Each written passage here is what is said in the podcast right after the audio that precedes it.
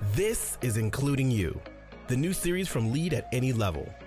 Including You features stories from chief diversity officers and other executives who are creating inclusive cultures in their organizations. Our goal is to show what's working in companies just like yours, to give you the tools you need to keep pushing for progress in your own workplace. We want to create belonging and opportunity for everyone, including you. And now here's your host, Amy C. Waninger.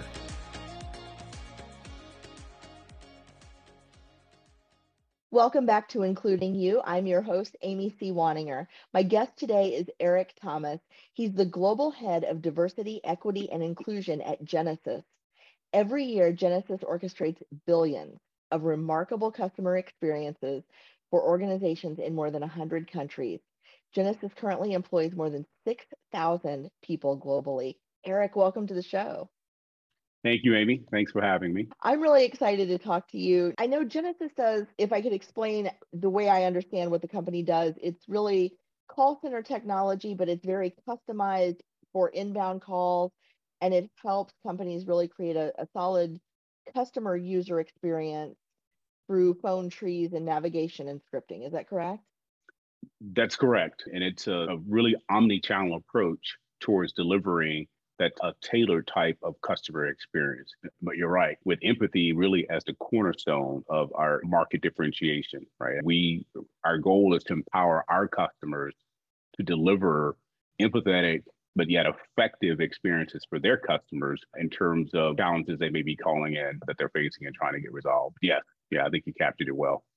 Living Corporate is brought to you by Rosetta Stone, the most trusted language learning program. It's incredible. Okay, so first off, you didn't know, Rosetta Stone is a trusted expert for over 30 years with millions of users and 25 languages offered. They have fast language acquisition, meaning you're actually going to pick up the language because it's going to provide an immersive experience for you through their program. Speech recognition gives you a trainer for your accent.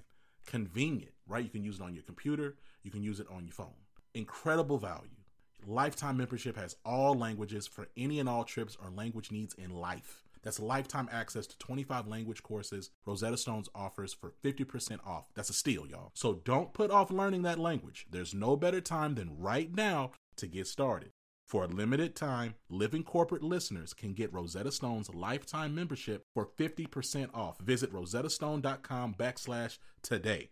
That's 50% off unlimited access to 25 language courses for the rest of your life. Redeem your 50% off at rosettastone.com backslash today today. Excellent.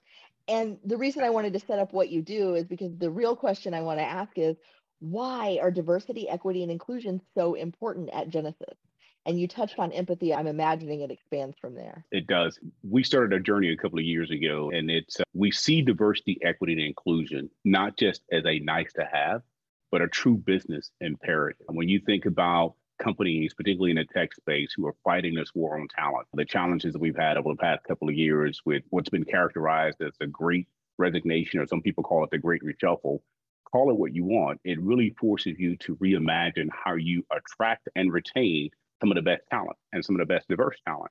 And we believe that by having culture of inclusion and being focused on DEI, that it makes us the career destination for some of the best talent out there. We also recognize that diversity of thought allows you to take innovation to new heights, right? And being a technology company, innovation is critically important to us.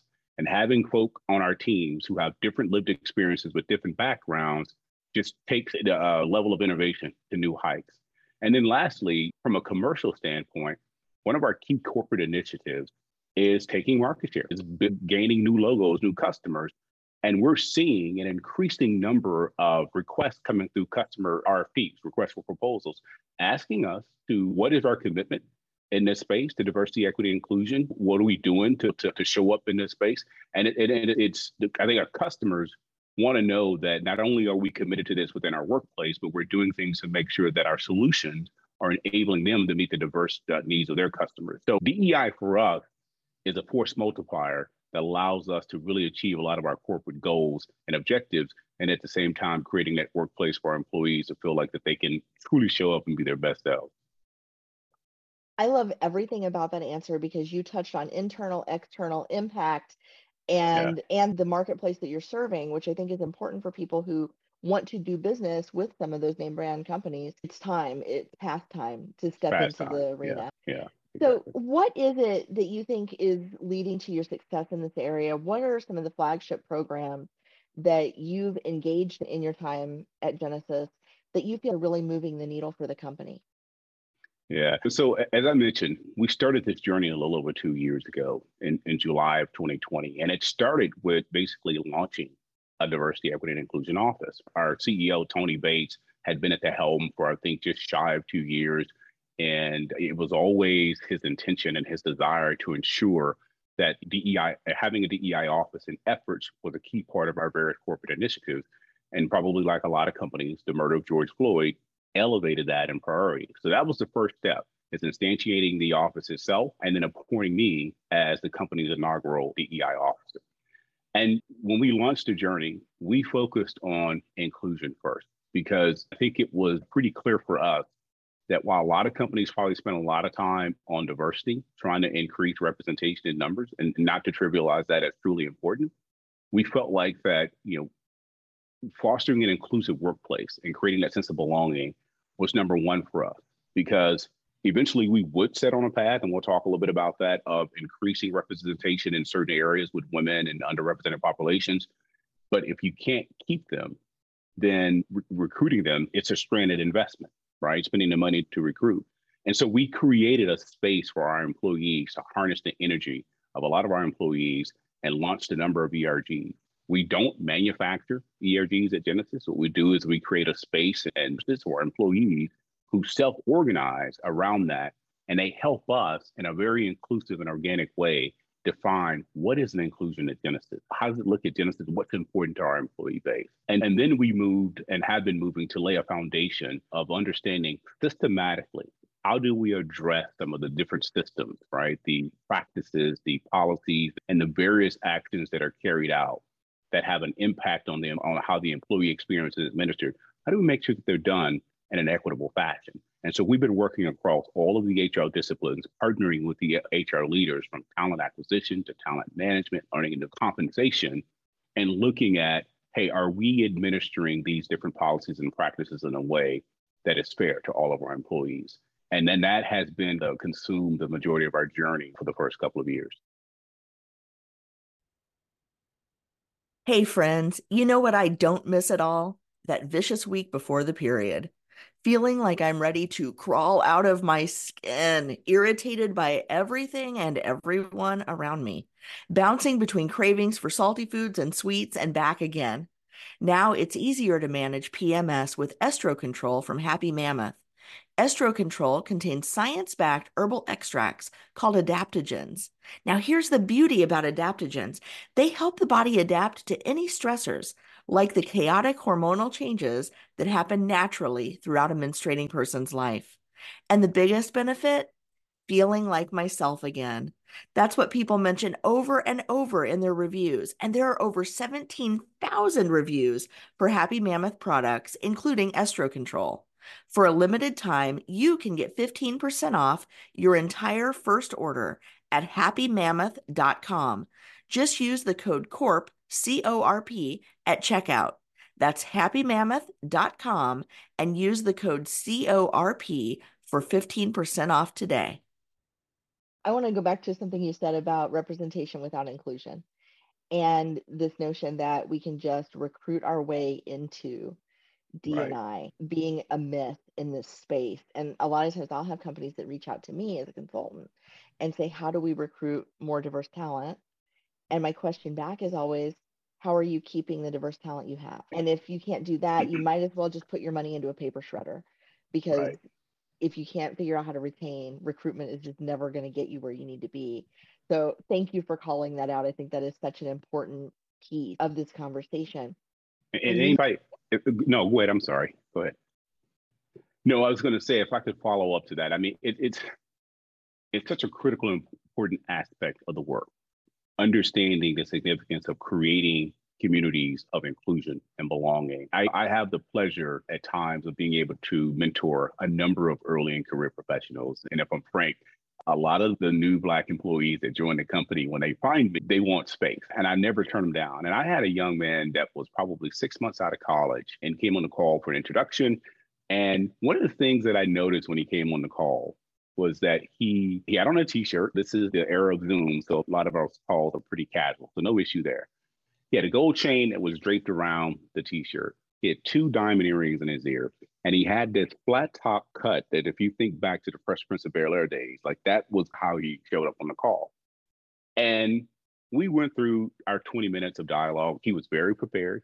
He had all his questions scripted. He knew, hey, I only have 20 to 30 minutes with this corporate executive. How do I make the most of it? And while we had a good time getting to know each other, and I had the opportunity to kind of part impart certain experiences, my lived experiences in answering some of his questions, I couldn't help that when we got to the end of the call, it was a distraction for me. And I asked him, I said, hey, let me ask you something. I said, you felt comfortable coming on this call with both earrings in your ear? And he paused and he said, you know, I didn't even think about it. And I had two immediate reactions. One, I need to check my own biases, right? Because I'm from the old school and this is part of the work that has to be done in ushering in the ability for folk to truly show up as their authentic selves, right? So I had to check my own biases, right? Because the way he conducted himself on that call, how prepared he was, if that's indicative of how he's showing up in his day job each day, the earrings really don't matter, right?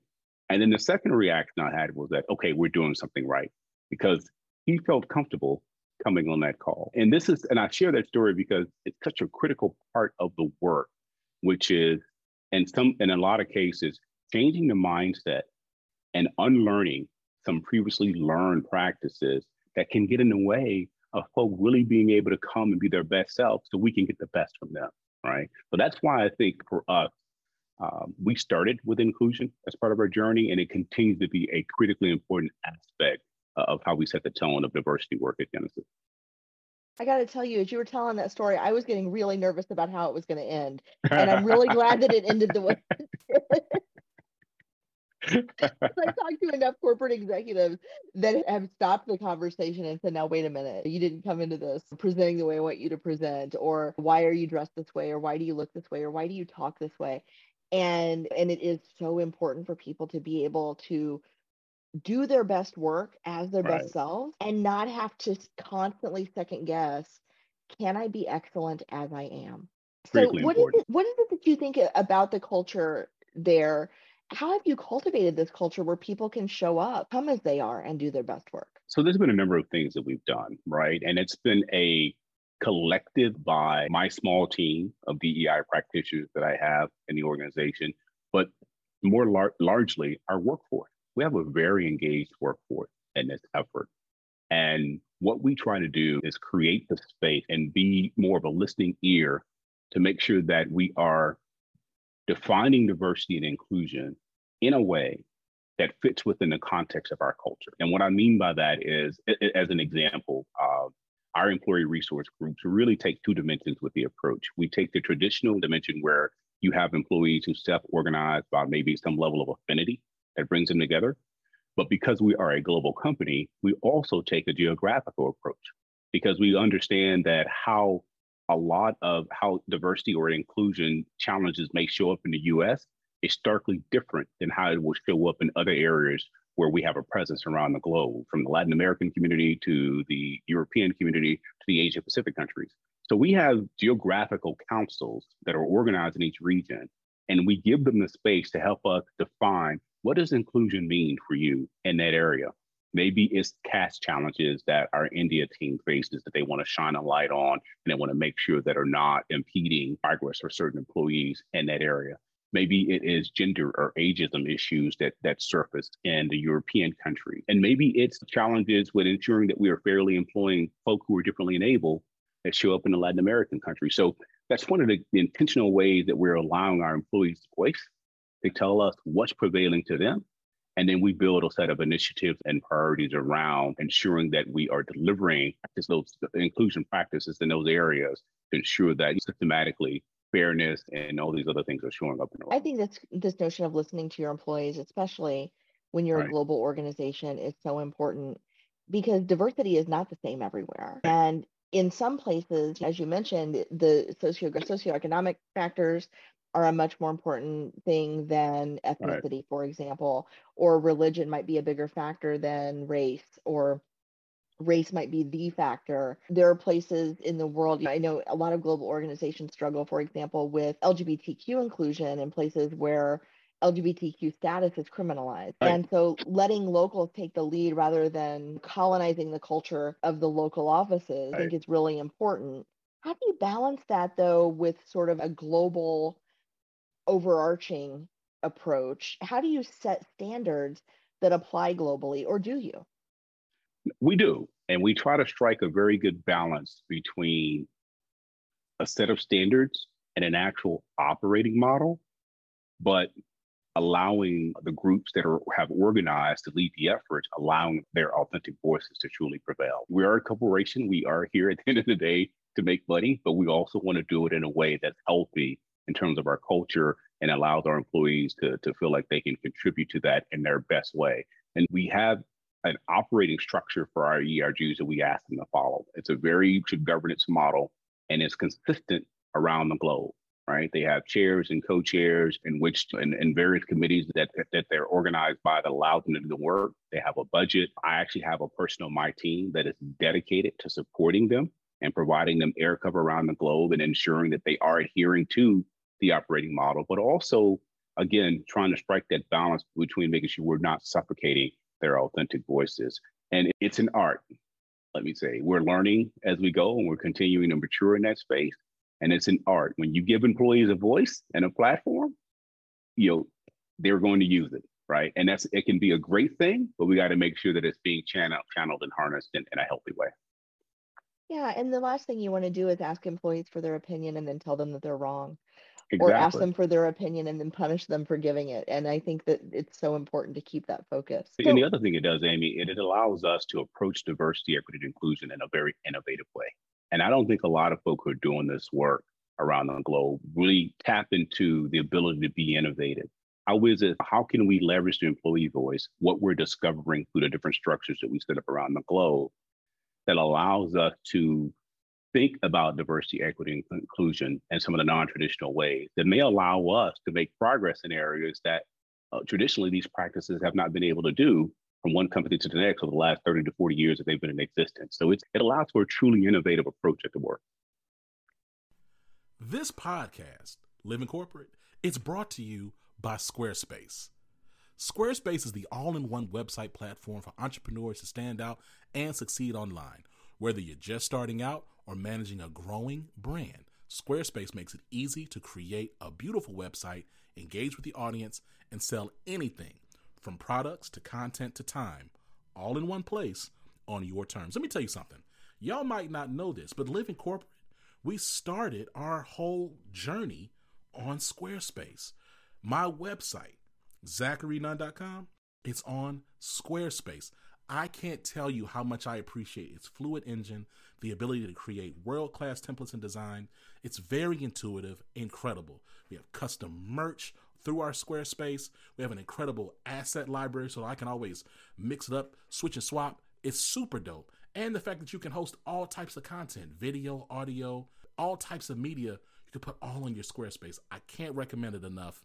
If you want to learn more about Squarespace, check out squarespace.com for a free trial. And when you're ready to launch, go to squarespace.com backslash corporate to save 10% off your first purchase of a website or domain. Again, that's squarespace.com backslash corporate to save 10% off your first purchase of a website or domain. And so all of this work that you've done, and you've come a long way in just a couple years' time, what are the tangible results? You mentioned that the reason to start the work in the first place was compete for talent, compete for client, build a good experience. What results are you seeing in terms of the business metrics around the work that you're doing? Yeah. So we measure our efforts in a few ways. Of course, quantitatively, we've set corporate goals to increase representation of women globally and various members of the underrepresented populations in the US. And those goals were set through a bottoms up approach to, that focuses on the markets in which we operate and the talent availability in those markets. Those goals have actually be we published the goals, right? They become a part of our corporate scorecard and we provide progress against those, updating our board, all of our employees, and in a number of cases, analysts, right? So we have very specific score, scorecards that we've created that allow us to measure the progress. And then it's, it's pretty exciting to watch the tailwind that we've experienced since we launched this effort two years ago. And we've gone from, and, and it's in our sustainability report, so I'm not sharing anything that's a trade secret, but we've gone from workforce population that it was 24% women over the course of, or our employees who identify as women over the course of the years approaching 30% in just in two years around the globe. We've gone, if you look at our, what we call our underrepresented populations, which is an amalgamation of the various minority groups in the US, when we started this journey, we were just shy of around a little over 18%. We're approaching 25% in just two years, right? And so we, it's been, uh, I would say, a phenomenal and exciting initiative to watch grow. One of the other ways we measure our work is through what we call our inclusion index. And we launched this about a year and a half ago that allows us to measure employee sentiment really in two key categories. One, how well are we doing as leaders and as a company fostering a truly inclusive environment? How does that, how do you feel being your ability to be able to show up to work each day and be your authentic self? And then two, how well are we doing professionally at creating equitable opportunities for groups that traditionally and historically has been marginalized, right? And so it has now become a part, the inclusion index is now a part of our overall way of measuring the employee experience. But it, give, it allows us to look and unpack the data demographically to understand if certain cohorts or different demographics are having different experiences when indexed against the majority. And then the last way we measure the work is that, and this is something that's a work in progress for us now, is we're creating a maturity framework that allows us to measure the progress, the arc of our progress against the multi-year goals we've set. How well are we doing against what we committed to? How well are we maturing along this continuum? And are there calibrations that need to be made based on learnings along the way? So those are three key ways in which we measure our, our effort. So with all of the work that you've done and all the progress that you've made, I have to ask, what's the focus next? Where are you hoping to go? Is it move along the continuum? Is it different, targeting different groups for representation? What's the next goal? So the next immediate goal, and it's, it's interesting, we're actually having our strategy sessions now looking forward to the upcoming 2023 calendar year. It's really um, integrating a lot of the foundational principles that we've laid over the last couple of years within our business group. You know, as I mentioned before, we started with a how do we make sure that we are cultivating this inclusive culture galvanizing the energy around our employees with the employee resource groups and these regional councils.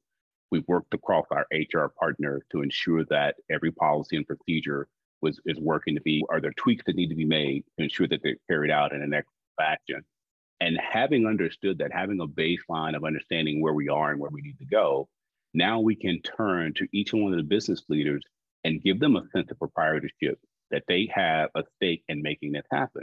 And it's not just the DEI office trying to drive certain initiatives from our little corner. It's not just our HR teams that we partner with to try to make sure that certain policies and practices are being carried out. It is the leaders across the organization that drive the business every day, feeling a sense of ownership that they have a role to play. And so they each have scorecards that we've developed. And as various DEI initiatives that they now have visibility to understand how their individual businesses impact the aggregate goals and growth and we're working to integrate it basically within the operating fabric of each one of those groups. So that's kind of our one of our number one goals for next year. The, the other thing that we're doing, a little bit less tangible to try to measure, but it is how do we make sure that we are continuing to position ourselves to get in front of what we're now seeing showing up as what I would call organized opposition against diversity work, right? There's a number of organizations, it's not just in the US, it's around the globe, that have awakened to the inertia that they're seeing with diversity work. And now you've got this organized opposition trying to downplay the work or attack the work in a lot of ways.